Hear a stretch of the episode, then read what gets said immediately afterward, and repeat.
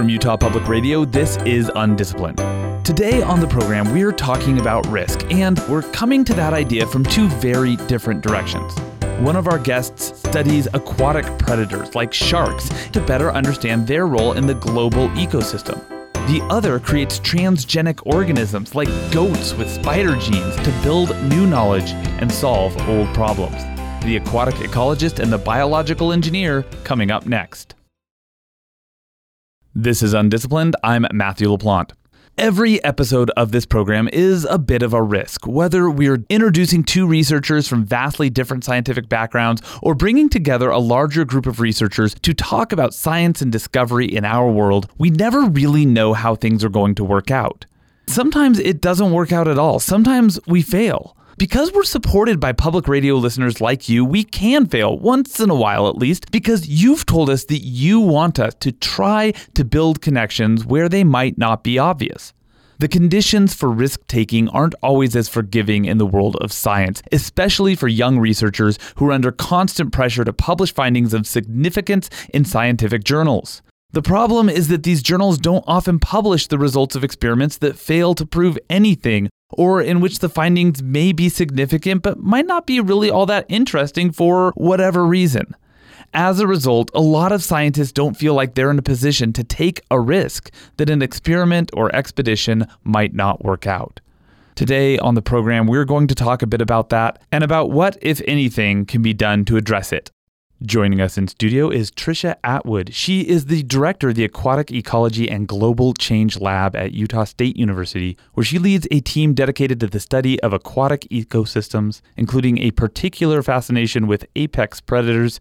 She is the recent recipient of a research fellowship from the National Academies, which she'll be using to explore questions about human effects of the marine carbon cycle. Trisha, thanks for being here. Thanks so much for inviting me. And also with us in studio is Randy Lewis. You might have seen his biological engineering lab at Utah State University featured in late September on the CBS program Innovation Nation. At that lab, researchers are working feverishly to develop spider silk proteins from organisms other than spiders. Randy, I'm glad you're here. Glad to be here. Let's start by ruining the rest of your week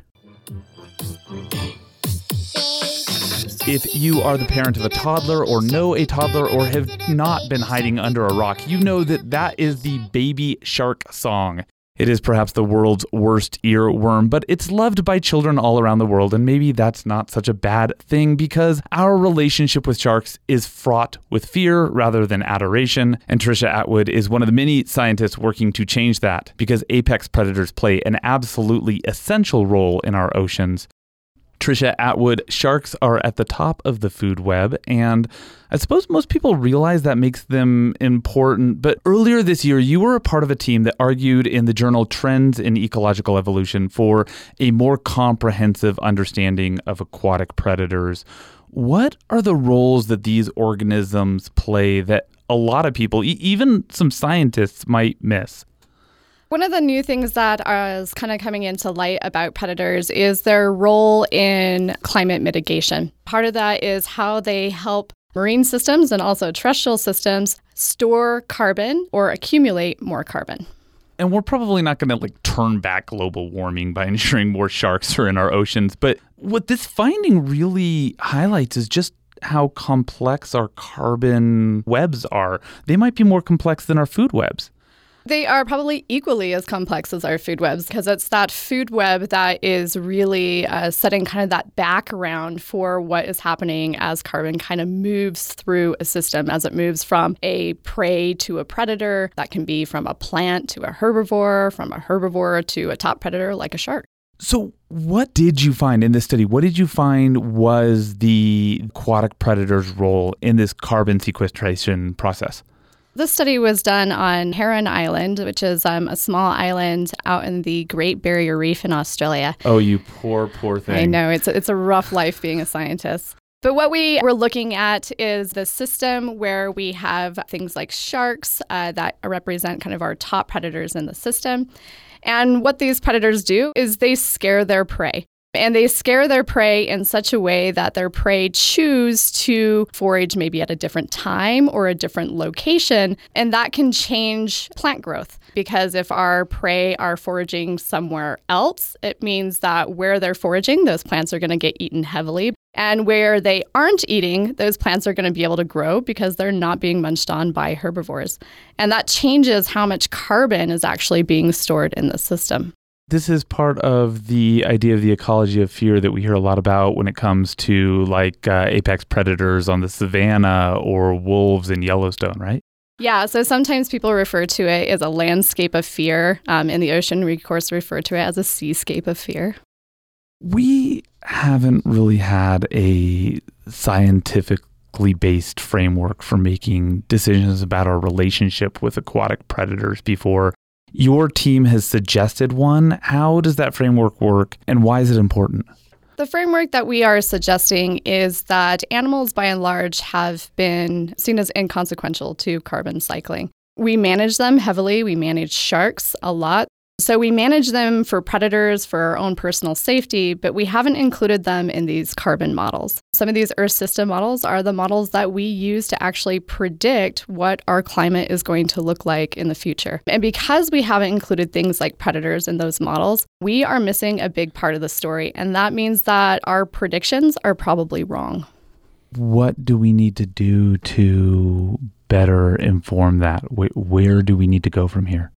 So, we're actually starting kind of at the basic research stage. We are essentially trying to show support for the fact that predators and, and herbivores can significantly impact carbon storage or carbon sequestration in an ecosystem.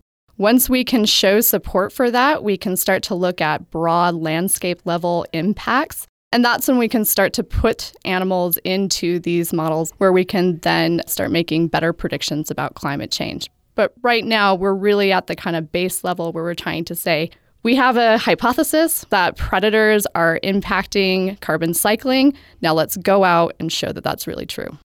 Did you come to this from sharks or did you come to this from carbon? Like, which direction did you arrive at this intersection of these two ideas? Actually, from two kind of different schools of thought. During my PhD, I was working on trophic cascades, which is where we're looking at the impacts of predators on individuals lower in the trophic level. When I went on to do my postdoc in Australia, I actually got hired by a team called the Carbon Cluster. This team's job was basically to map carbon storage across different coastal ecosystems along Australia. And although I really, really love this research, I still felt this like pull to kind of go back to like predator prey research. Um, and I was sitting there with a colleague of mine talking about the system in Heron Island and why these fish may or may not be going further away from these patch reefs. And we decided, hey, I can actually put this together. This idea that if the predators are eating the herbivores and the herbivores are eating the plants, we know that plants are really important for carbon storage and photosynthesizing. So there has to be that knock on effect to carbon these are the sorts of questions you're going to have a better opportunity to explore and potentially answer following an early career research award from the National Academies. You said this fellowship is going to allow you to engage in a bit of high risk, high reward science and sadly doing high risk work, which is to say, like science that might not work out and might not show anything, is really sort of a privilege these days for a lot of scientists. How do you think we can change the conditions that allow more scientists to explore their fields in ways that might not conclude with a high impact journal publication or a spin off technology or some tremendous insight into our world? How do we just create the conditions to let more scientists do high risk, potentially high reward science? It's kind of with these types of fellowships. Most of an ecologist funding is going to come from National Science Foundation. They're working with taxpayers' dollars, right? So they really do fund projects that are most of the way done, that we have a pretty good knowledge are going to work out in the way that we think they are. That makes sense. National Science Foundation is trying to protect taxpayers' dollars, so taxpayers are still interested in funding science. If we want to do really big science that can maybe make huge impacts on the way that we do things in the world or the way that we understand how the natural world works, some of that's going to come with failures. And people need to be okay with that. And once they're okay with that, then those types of funding agencies can really start investing in that high impact, high risk type of science. You grew up in Evanston, Wyoming, and then you pursued a career in the oceans. Why? My parents were really, really great at fostering discovery in me and my sister. And at a young age, I got really interested in marine science. My parents sent me away to SeaWorld in San Antonio to work an internship for the summer. Of course, I loved it. And it just continued from there. That's Trisha Atwood. She was part of a team that proposed a social ecological framework for supporting adaptive management decisions involving aquatic predators earlier this year in the journal Trends in Ecological Evolution. Trisha, will you stay with us for just a bit as I chat with my next guest? Absolutely.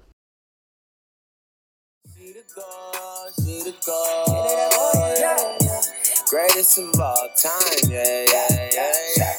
And yes, my friends, in just the past few minutes, we've taken you from the adorably appropriate for anyone Baby Shark to the explicitly inappropriate song Greatest of All Time by the rapper Eric Bellinger greatest of all time, of course, can be reduced to the acronym GOAT. That's GOAT, and that's the animal that has caught the fancy of people from Vice President Al Gore to astrophysicist Neil deGrasse Tyson, who have marveled at the work being done in the lab of Randy Lewis, who first came to national attention when he and his fellow researchers inserted two key genes that allow spiders to weave their silk into the genetic codes of goats, resulting in mammals that could be milked for spider silk proteins. Randy, since that time, you and your collaborators have created all sorts of transgenic organisms from which we might be able to harvest something like spider silk. But I'd like to take a step back. Why spider silk?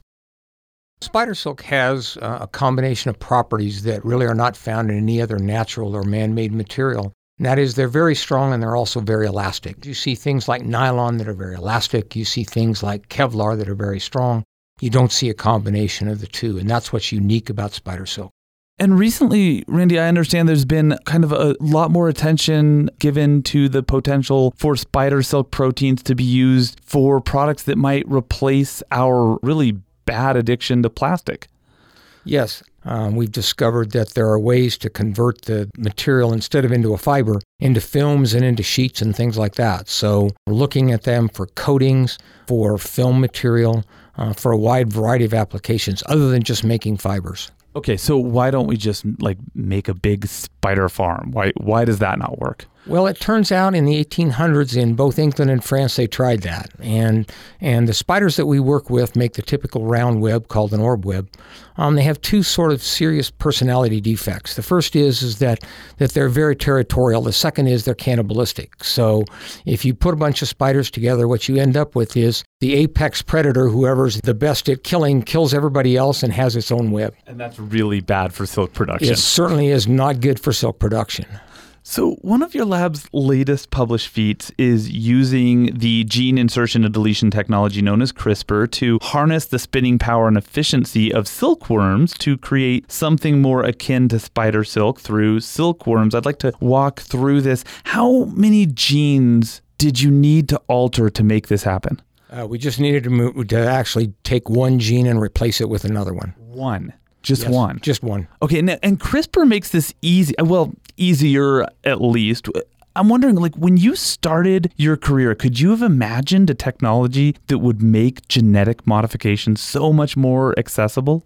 No, uh, you know we've we've sort of grown through the different versions of gene manipulations. We've tried several of them on the way up, and, and it's clear that CRISPR is certainly right now, without a doubt, uh, the easiest to do and the most successful if you're trying to get an animal that isn't a spider to weave silk like a spider, silkworms seem to be a really common sense organism to do something like that with. But your lab has gone through goats, as we mentioned. Uh, you've done bacteria, alfalfa.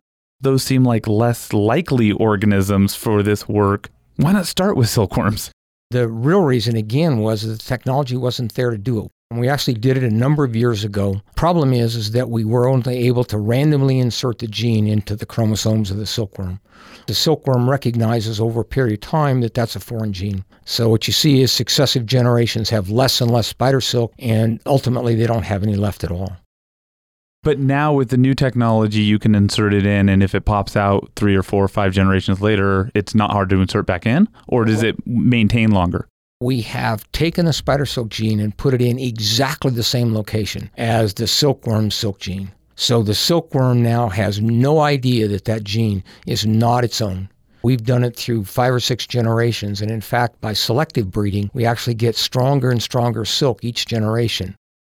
You know, a lot of people get nervous when we talk about transgenic organisms, and I think the power to do this via CRISPR has really moved this ability from very well regulated, well funded labs that are usually associated with a university more toward, if not to amateur scientists. You run a very well regulated lab at a university. Do you have concerns about how accessible CRISPR has made it to engage in genetic modification? Yeah, I think there is a much bigger risk now that people can successfully make these changes in, in the genome of anything. What are the next steps in your research? What are the questions you want to answer next? Um, you know, we're still at a point where um, the, the silkworms are great because you can make fibers, but we've got all these other applications that we need the spider silk protein for. So we still have to figure out how to scale that up. Question is, are we going to be able to do it cheaply enough in bacteria? Are we going to be able to do it in alfalfa, where I think at least if you're talking about producing lots of material, that's probably a good way to go. And and the nice part is the waste that we have left over after we take the spider silk protein out, we can turn around and use for feed. You mentioned alfalfa. We've talked about bacteria. We've talked about the goats and, of course, the silkworms. Are we four and done, or are you looking at other organisms as well? Uh, you know, nothing else that we've looked at, I think, has the combination of, of scalability and low enough cost. We've done some work with mammalian cells, we've done some work with insect cells, but you could never do it cheap enough to make it a commercially viable you're getting a lot of attention for your work. You have been for several years now. What is that part of your job like right now? Is it something that you enjoy? Do you like it when the TV cameras show up?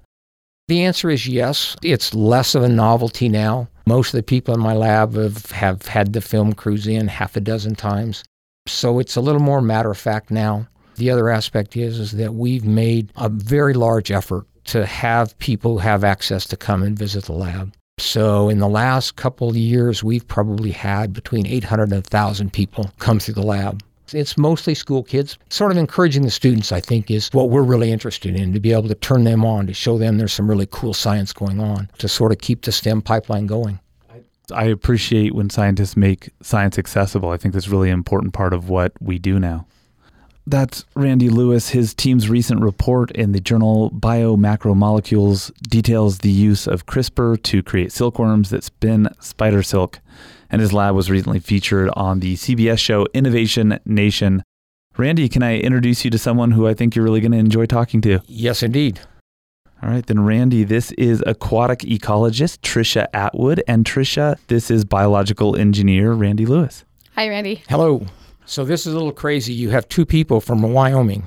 Oh, you grew up in Wyoming also. I grew up in Powell, Wyoming. So that's like that's like so, a fifth uh, of the population of Wyoming, right here. About, pretty close, not counting the antelope. So, well, good. So we've already built a connection. Let me see if I could build another one. Earlier, I was talking to Trisha about high risk and high reward science, and I was hoping to continue that discussion here because that's certainly the sort of science that Randy's engaged in too how do we create the conditions that allow young scientists? Randy, you were talking about trying to inspire young scientists. How do we create the conditions that get young scientists in particular to reach for crazy things and sometimes fail miserably in the effort without risking their careers in doing so? Um, you know, I, I, really wish there was a good answer. I think uh, Trisha hit the nail on the head. It's really hard to convince funding agencies to take chances. And I think that NSF um, has become less and less good at it over my 20 plus year career with them. It's a serious problem. I think NIH now has taken steps in the right direction. They have a program that's specifically designed for younger faculty member they have ones that supposedly don't require uh, any preliminary information. I suspect that that's not really the way they get reviewed, but at least you know that if you have a crazy idea, and, and honestly, um, you know, you're talking about ocean predators, and we're very interested in an organism called a ctenophore. They have an aquatic glue that they use to adhere their prey. I'm searching very hard to try and find a way to get that funded. And phone calls have not been very successful because we have no preliminary information certainly the data that you see from people who've at least looked at the organisms is very intriguing. And we've already demonstrated that we know how to do this with spider silk. And yet, you know, it's clear nobody's just jumping and say, hey, that's a great idea. Yeah, send us a proposal. It, it hasn't happened. So you kind of talked about all these other organisms and even trying to change that gene in silkworms. How many times did you fail before you got it? I spent a whole sabbatical getting bacteria to produce a spider silk protein. Even then, it was minuscule amounts. I mean, we started this project literally 30 years ago this year was our first publication. And that's how long we've been working at it. And there's still, you know, at the commercial level, we haven't gotten there yet. So, I mean, you could argue we still haven't been successful yet. Are you guys getting close to, you think, um, getting this done at like a, a massive scale, or are we still pretty far away? The silkworm, we're in good shape. I mean, we know we can make large quantities. It's a matter now of how do you scale it up? And let's be blunt about it. China is our obvious place to go to do it, but now all of a sudden we have these other political impact factors that you have to deal with. We were trying to set up an agreement with a Chinese company. The university president got involved in approving the agreement two years ago, this had been between us and them. Just thinking about the political aspects, do you see any possibility being able to impact the way we're treating ocean going organisms? It's clear from the work you've done, if we knock off the top predators, we run into trouble. But we don't seem to have the willpower or the ability to actually do something about it. That seems to kind of be true, but there's these little baby steps that are kind of coming along about our protection of predators. Australia set out these things called drum lines. It's a basically a baited or an unbaited hook. It's meant to catch sharks that are maybe coming into areas where people like to surf, people like to swim. And there is very, very little evidence that that actually reduces human conflict with them. Just recently, federal court has decided in Queensland that they can no longer drum line within the Great Barrier Reef Marine Park.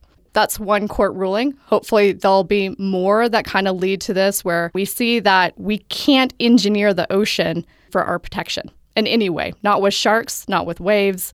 So, one other question I had that, that came up, and how about introduced species that, that are predators? And, and I bring that up because ctenophores were accidentally introduced into the Black Sea and the Caspian Sea and basically wiped out the caviar. They ate so many that the sturgeon just disappeared. So how does that play in? Because clearly, you know, now you have to worry about species being brought in from from anywhere. Yeah. When we talk about protecting organisms or managing organisms to increase carbon storage, we need to think about that these food webs are really complex. We might manage a system in a way that we think should add carbon to it or protect carbon, and we actually get the flip result. So we need to really understand what's going on with the food webs before we really start managing and messing with these systems. Otherwise, you can end up with something completely opposite of what you were going for.